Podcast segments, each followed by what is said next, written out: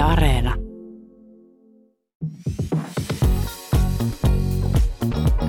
UMK Podcast. Moi, mä oon Henkka Remes ja tää on UMK Podcast. Tässä podcastissa mun vieraiden kanssa mä pohdin UMKn käänteitä ja sen ympärillä pyöriviä puheenaiheita. UMK lähestyy kovaa vauhtia ja kohta me tiedetään, kuka on Suomen Euroviisu-edustaja 2021. Mutta miten UMK on vuosien varrella muuttunut? Tänään mun vieraan on tätä pohtimassa Yleäksän tubesta tuttu toimittaja, joka on työnsä puolesta hyvinkin tietoinen UMK-vaiheista. Tervetuloa UMK-podcastiin Tommi Manninen. Hei, ihana olla täällä. Siis jotenkin aina vaan kun uusi vuosi tulee ja tulee UMK, tulee Euroviisut, tietää niin kuin, että ah, elämässä on kaikki hyvin. No, se on just näin.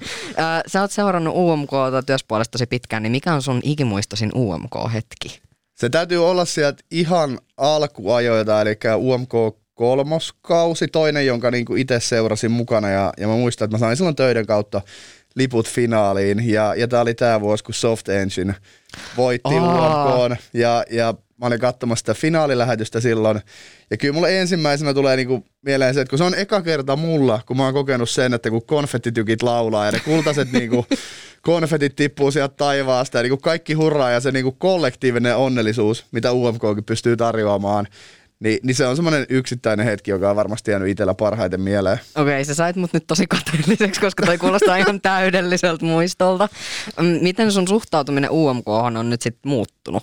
No se on jännä siis, ehkä se on niinku eniten muuttunut sen suhteen, että kun UMK ja Euroviisut on jotain sellaista, mitä joku saattaa helposti myös niinku, vähän niin kuin salattu elämien katsomista, niin valehellaan, että ei oikein seuraa, mutta sitten jossain vaiheessa kerrot, niin kuin kaikkihan sitä katsoo. Niin.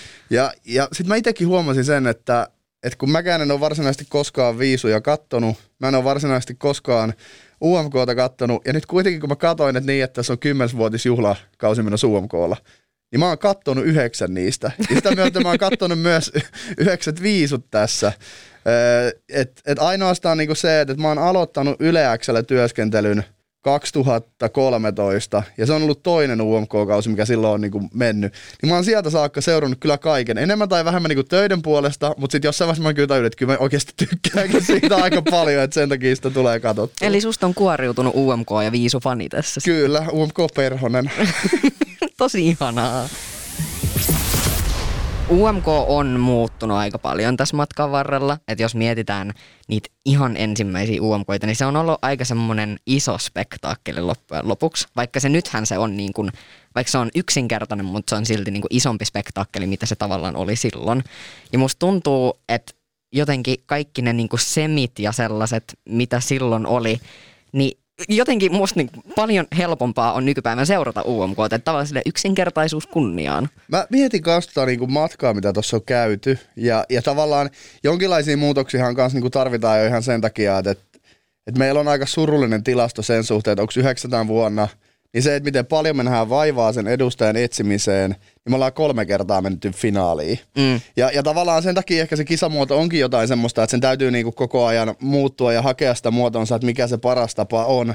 Ja, ja tässä tulee niinku mieleen tavallaan niinku kokonaan semmoinen, niin mä oon tosi penkkiurheilija ihminen kanssa. Ja, ja jotenkin mä katson totta kai musiikkikilpailuja kanssa sit sillä silmällä, mutta mä mietin niinku just sitä, että, että jos valioliikassa esimerkiksi joku joukkue etsii tosi paljon muotoonsa, niin niiden valmentajaa saatetaan vaihtaa koko ajan. Niin UMK on vähän samanlainen semmoinen, että kun me ei olla kuitenkaan voi, niin kuin löydetty sitä The-voittajaa meille. Meillä on myöskään niin kuin niistäkin, jotka finaaliin on päässyt, niin Saara ja Krista jäi sinne, niin kuin, oliko ne toisiksi viimeinen ja kolmanneksi viimeinen, mm. niin kuin sijoi 25, 26, niin, niin tämä on niin kuin jotain sellaista, että, että, että meillä on mahtava konsepti, mutta se vaatii hiomista, koska tarkoitus olisi kuitenkin voittaa UMK-voittajan lisäksi niin kuin Euroviisu-voittaja, joka liputtaisi Suomen puolesta.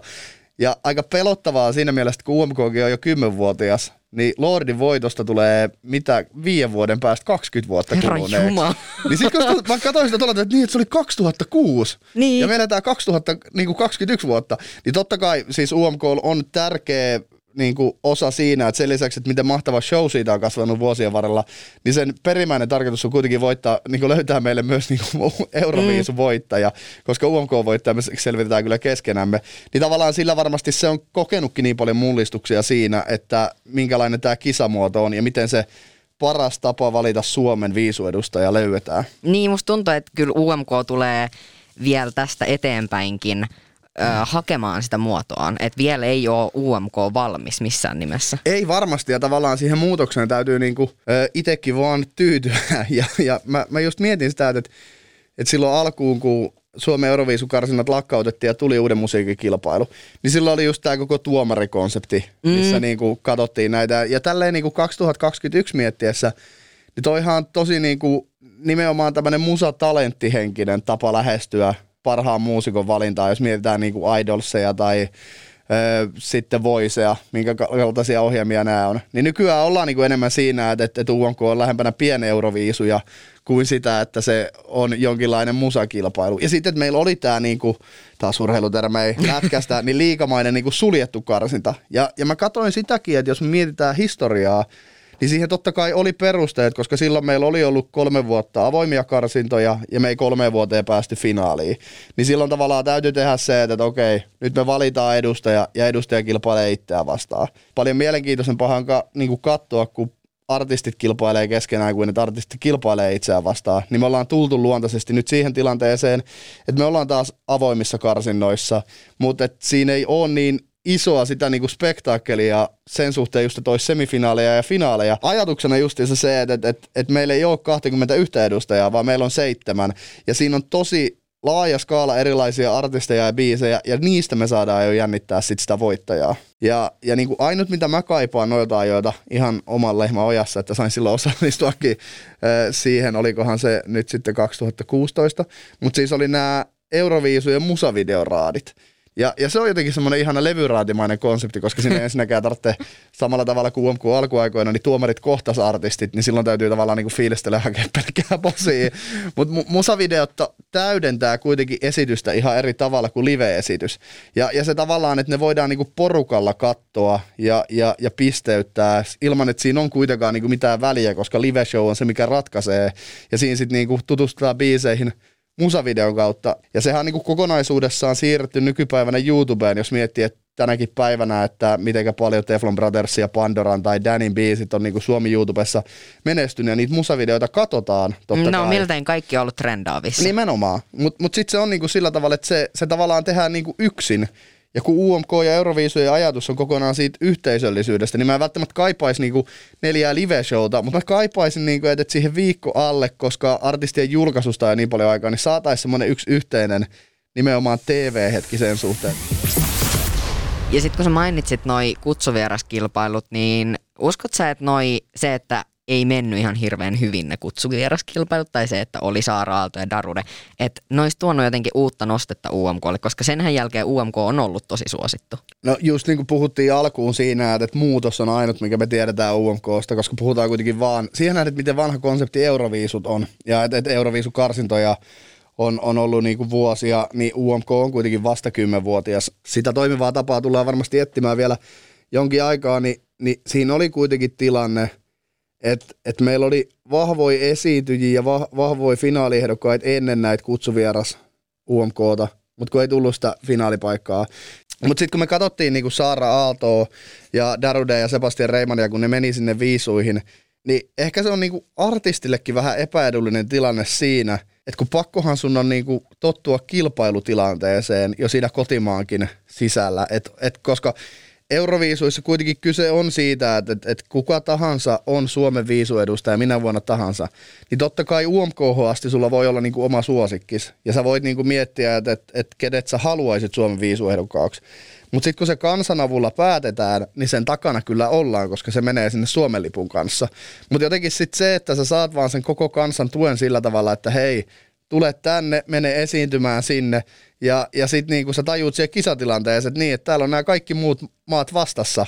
Ja, ja niillä on kanssa niin kuin oman maan tuki takana, mutta ne kaikki ehkä sitten niinku toivoo niiden voittoa eikä mun voittoa, niin tavallaan se on paljon parempi, että siihen tietynlaiseen kisatilanteeseen päästään tottumaan myös jo sit siinä UMK-tilanteessa, jotta ymmärretään, että kuitenkin sitten niinku UMKssakin kilpaillaan Euroviisujen edustajapaikasta, koska Euroviisuissa kilpaillaan sitten Euroviisun voitosta. Eikä se varmasti ole ollut Darudelle, Sebastian Reimanille ja Saara Aallolle helppoa mennä yksin UMKhon Koska nyt, jos miettii just vaikka viime ja tämän vuoden kilpailu, niin siellä on kuitenkin ilmeisesti niiden artistien kesken semmoinen yhteisöllisyys, että ne on yhdessä tekemässä sitä UMKta. Kyllähän tämä aina on niinku iloinen juhla ja jotenkin mäkin tajusin tuossa sun lauseessa, että eihän se varmasti olekaan niinku helppo paikka mennä yksin UMK ihan jo sen takia, että se koko uuden musiikin kilpailun kiinnostavuus ja show on sun varassa. Niinpä.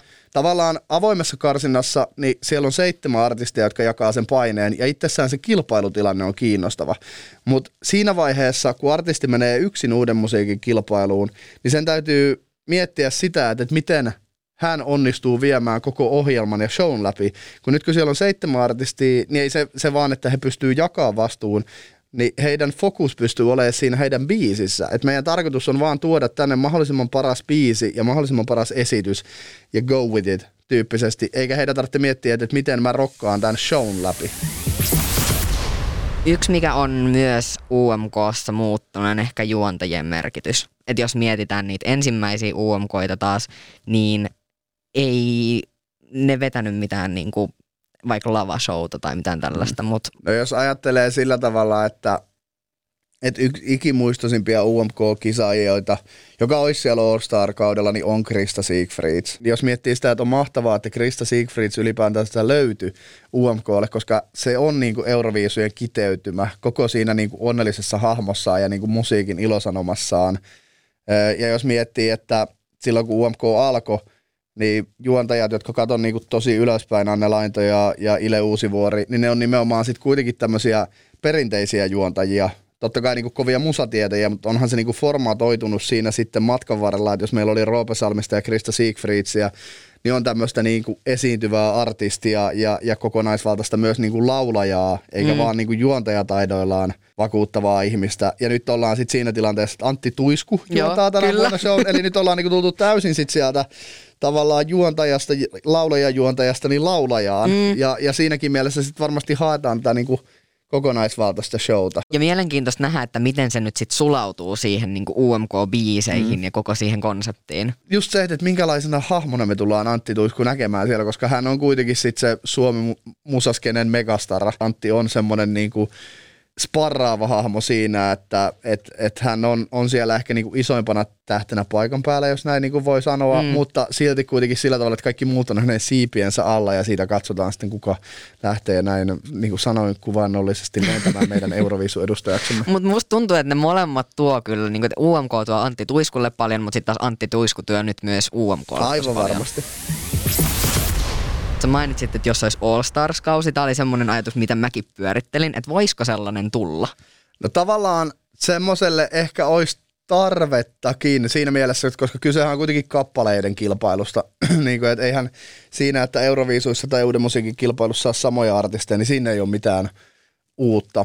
Et onhan tuolla niin kuin mahtavia edustajia ollut Uuden musiikin kilpailussa, jotka ei ole päässyt edustamaan ja, ja sillä tavallaan – No selviytyessä on ollut ihan suoraan tällaisia kausia, että, että, että siellä, siellä on niin kuin, no siellä on nämä heroes vastaan villains, mutta, mutta että sitten, että jos olisi tämmöinen, että olisi niin kuin vaikka viisi edustajaa, jotka on täysin uusia ja viisi comeback-edustajaa, niin Totta. niin olisihan se tosi mahtava kausi ja, ja mun mielestä saman tien vaan kaikki finaali ja katsottaisiin, niin kuin, että kuka olisi kovin, mutta että siinä saataisiin semmoista tiettyä no lisävastakkainasettelua ja jännitystä, jos sitten pääsisi niin miettimään, että, että mikä sieltä voisi sitten tulla ehkä edustaa, että onko se kokonaan uusi biisi vai onko se joku näistä jo kerran yrittäneistä. Tai sitten joku, että kaikki toiseksi tulleet menis Kyllä. uudestaan umk Ja sitten mietin myös sitä, että jos viisujen ää, säännöt antaisi periksi, niin toisaalta olisi myös hauska nähdä, että vanhat voittajabiisit, niin kuin UMK voittajabiisit – menisi uudestaan UMK ja valittaisi uudestaan joku niistä vanhoista biiseistä. Kyllä, ja kunhan saataisiin vaan niinku eri, eri sekoitusta just siinä, että mitä siellä on niinku ollut aikojen saatossa eri vuosina. Koska kyllä niinku, kun mäkin katoin tänään niinku sitä listaa, että mitä uuden musiikin kilpailussa on ollut artisteja. Ja, ja ennen kaikkea ei nyt vaan niinku edes artisteja, vaan niitä biisejä. No, Tommi Manninen, kuka voittaa UMK? Tämä on ihan hirveän vaikea sanoa, koska mekin tehdään aina Yleäksen YouTube-kanavalle, voi käydä katsomassa YouTubesta, video uuden musiikin kilpailijoiden kanssa. Ja jotenkin tänä vuonna, kun eli läpi noin promopäivät, jossa niinku artistit kävi mun sohvalla vieraana, niin sit joka kerta niinku aina sen jälkeen, kun siitä lähti porukka, niin oh, olipa tääkin taas ihana, tyyppi, ihana biisi. Ja sen takia mä koetan niinku pysyä mahdollisimman jäävinä äh, siihen saakka, kunnes niinku valinta tehdään, koska suurella todennäköisyydellä mä kuitenkin on onnellinen valinnasta, koska siellä on niin monta semmoista, ketä mä joko niinku ihmisenä tsemppaan ja rakastan, tai sitten biisinä haluaisin nähdä, että miten se meitä niinku viisuissa edustaisi. Taas julkaistiin UMKn Instagramiin tästä aiheesta video, mikä kannattaa ehdottomasti ottaa haltuun. Ja noit videot on siis kevään mittaan tulossa vielä lisää ja voidaan jatkaa keskustelua siellä.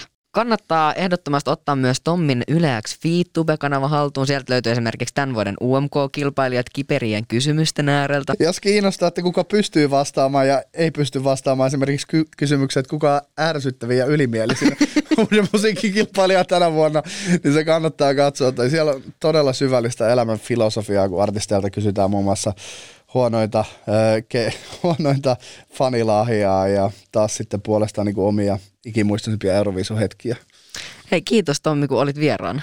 Kiitos, että sain tulla. Tämä oli ihanaa. Nyt mä oon taas päässyt semmoiseen niin uuden musiikin kilpailuun Euroviisu. Voidaanko sanoa niin kuin formiin? Mä olen jo aivan innoissani, että mennään kohti finaalia, että nähdään nämä esitykset. UMK Podcast.